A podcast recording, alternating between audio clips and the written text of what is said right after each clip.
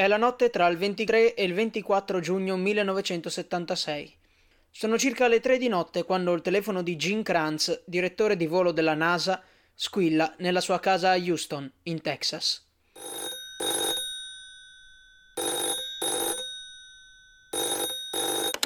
Eh, pronto? Ma hai idea di che cazzo di ore sono? Cosa? Arrivo. La telefonata che riceve è l'inizio di una storia incredibile. Grazie ad un contatto presso gli archivi della NASA, l'Agenzia Spaziale Americana, possiamo oggi raccontare la storia segreta di una missione mai avvenuta.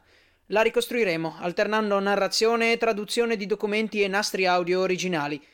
Mettetevi comodi. Questa è la storia della missione lunare mai avvenuta, la storia di Apollo diciotto.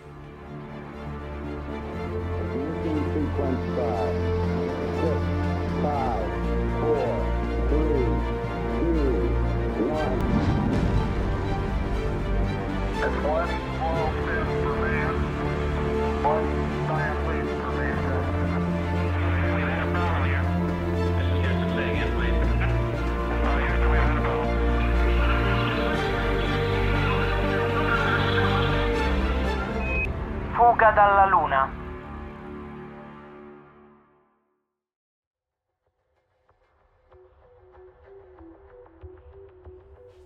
Il programma spaziale Apollo, durato dal millenovecentosessantasei al millenovecentosettantadue, fu un'impresa grandiosa studiata per portare l'uomo sulla Luna.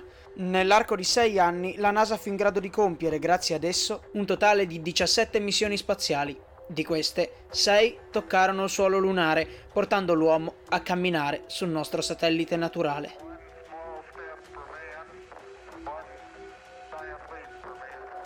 Il programma si concluse con la missione Apollo diciassette. Negli anni che seguirono, altre quattro navicelle Apollo volarono nello spazio per altri obiettivi. Tre raggiunsero la stazione spaziale Skylab e una, l'ultima, compì il primo aggancio in orbita di due navicelle di paesi diversi. Era la missione Apollo-Soyuz e con essa terminò la corsa allo spazio. Le due superpotenze, Stati Uniti e Unione Sovietica, non avrebbero più fatto a gara. A quanto si legge nei documenti secretati della NASA, però, un'altra navicella volò dopo il millenovecentosettantacinque. Per capire perché, torniamo alla nostra storia. Arrivato in fretta e furia nel suo ufficio al Johnson Space Center di Houston, Gene Kranz si trovò davanti ad una strana combriccola.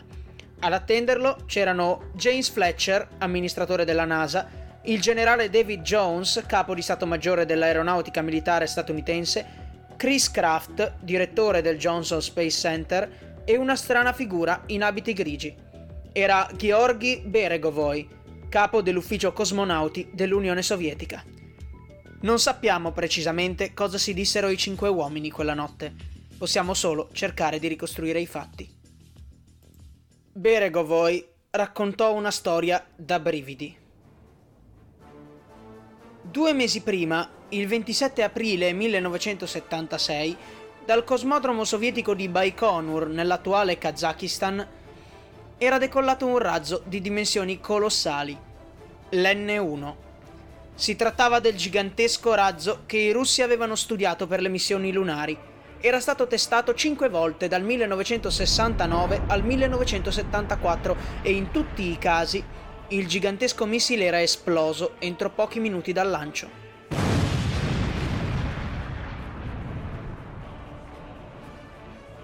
Era questo il principale motivo per cui i sovietici avevano rinunciato alla corsa alla Luna. A quanto pare, però, questa non era tutta la verità.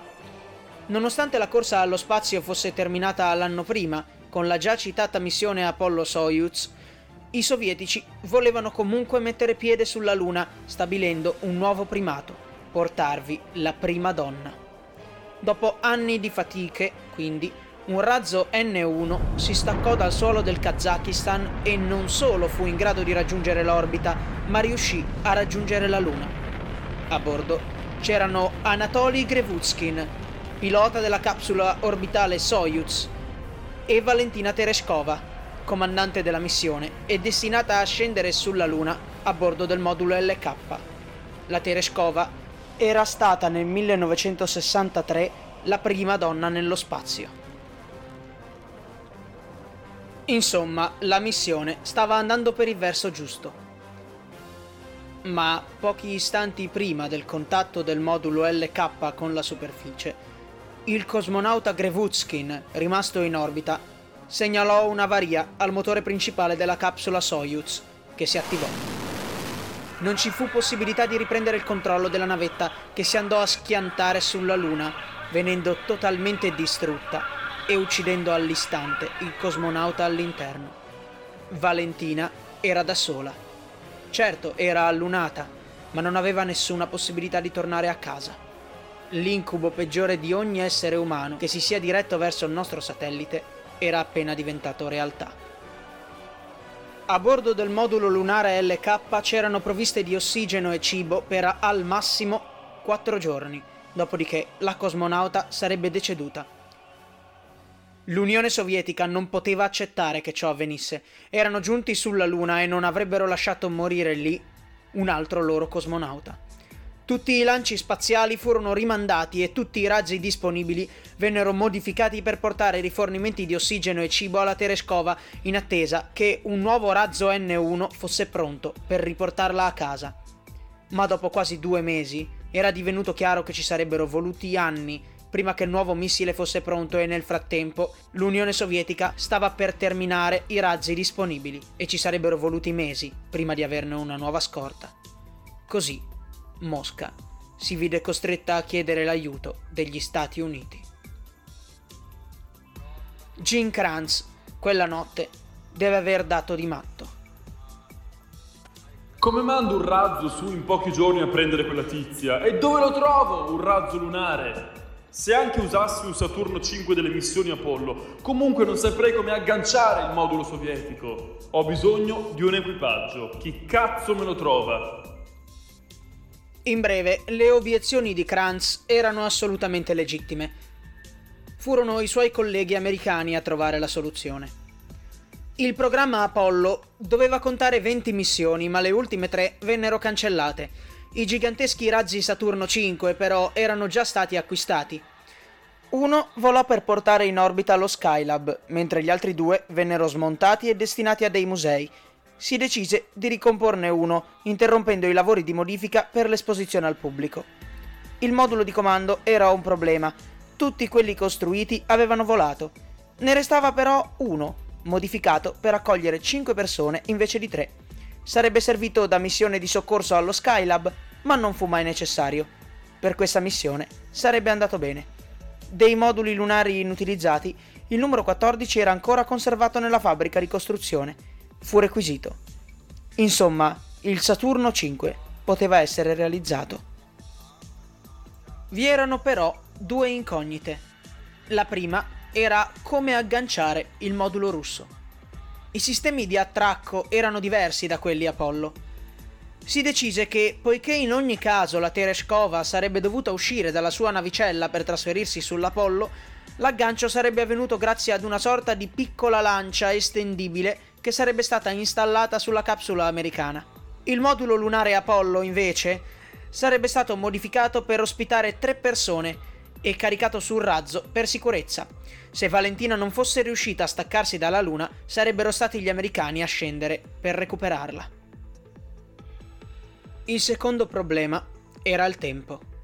Anche muovendosi in fretta, la NASA non avrebbe avuto il Saturno cinque pronto al lancio prima di ottobre.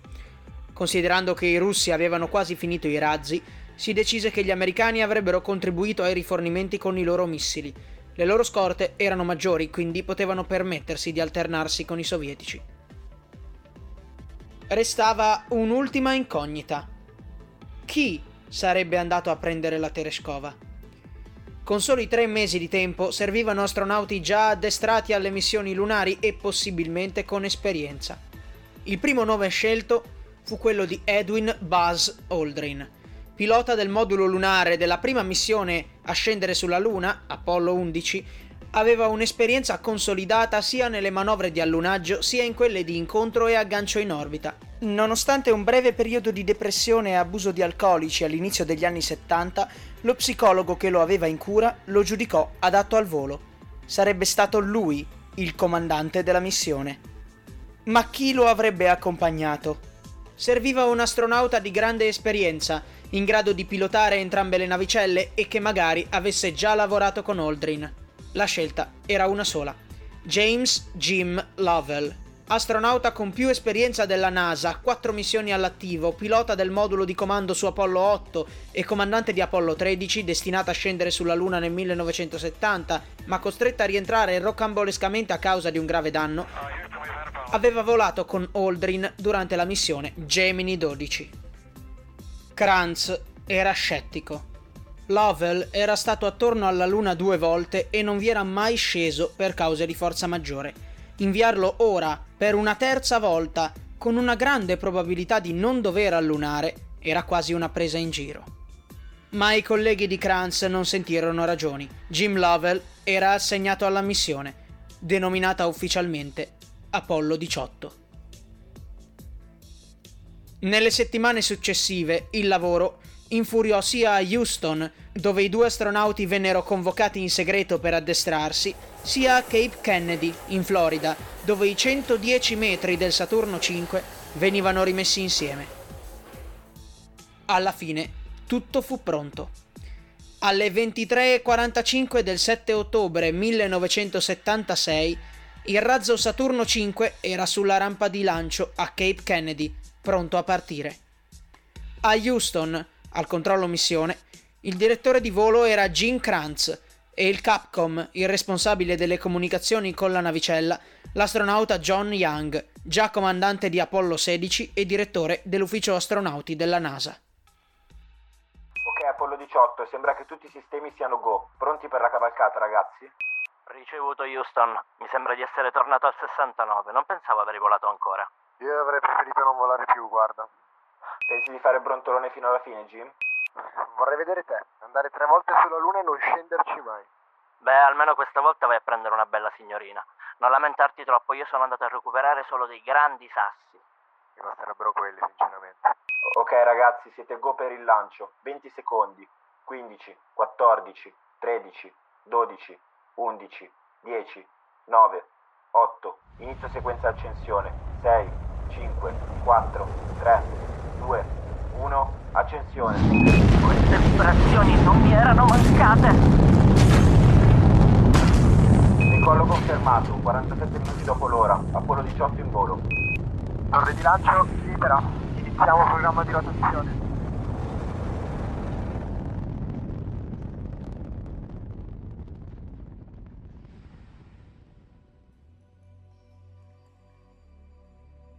dodici minuti più tardi, Lovell e Aldrin erano in orbita. Dopo anni di inattività, i due veterani dello spazio tornavano a fluttuare. La missione Apollo diciotto era cominciata.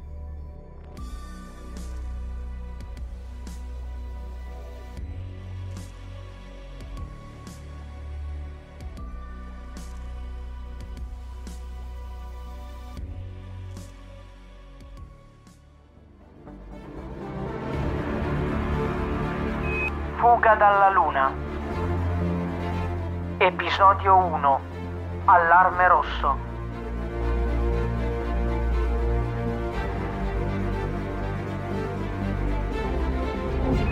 Scrittura e montaggio di Umberto Cascone.